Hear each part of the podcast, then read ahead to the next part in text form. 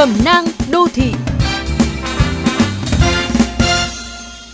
Quý thính giả thân mến, những ngày cuối năm này, không khí tổng kết diễn ra rầm rộ ở hầu khắp các tổ chức, đơn vị, hội nhóm. Sau những bản báo cáo, phát biểu, khen thưởng, tặng quà, thường sẽ là những buổi liên hoan tất niên. Kể cả khi không phải là người quảng giao, bạn cũng có thể nhận ít nhất từ 3 đến 4 lời mời liên hoan rất khó từ chối. Gia đình họ hàng là một, cơ quan là hai, tổ chức đoàn thể đang tham gia là ba, chưa kể hội bạn thân hay hội lớp cũ. Đương nhiên, trong hầu khắp các cuộc vui đều có sự hiện diện của đồ uống có cồn. Rượu bia khiến các câu chuyện trở nên cởi mở và sôi nổi hơn. Không ít người gặp căng thẳng quanh năm bởi công việc thì nhân dịp này hơi quá chén một chút để xả hơi và giảm áp lực. Vấn đề lúc này trở nên phức tạp hơn. Nhiều người sẽ phải tự hỏi và tự trả lời một số vấn đề trước khi lên đường đi liên hoan.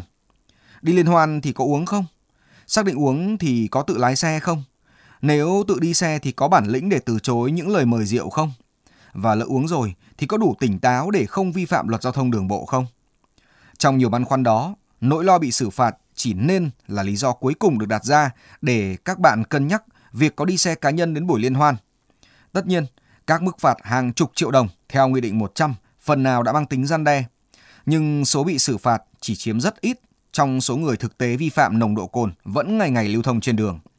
Lý do thực tế để chúng ta cân nhắc trước khi đi nhậu nên là vì sự an toàn của bản thân và những người xung quanh. Đó nên là sự thôi thúc từ trong suy nghĩ, nhận thức về một mối nguy cơ cho cộng đồng về việc lái xe sau khi sử dụng rượu bia.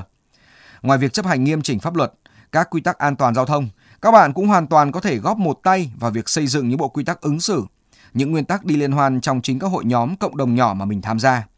Chẳng hạn kêu gọi các thành viên đến liên hoan bằng xe taxi, xe công nghệ hoặc xe ghép chuyến.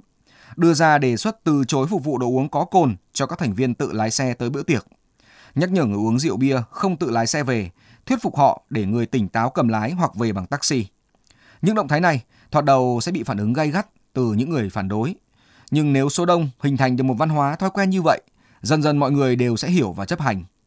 Những người thích uống và đặc biệt là vợ, con, người yêu của họ sẽ cảm thấy yên tâm hơn khi buổi tiệc diễn ra, sẽ ít hơn những lo lắng, những cuộc điện thoại hỏi thăm nhau đã về nhà tỉnh táo và an toàn chưa khi tàn tiệc.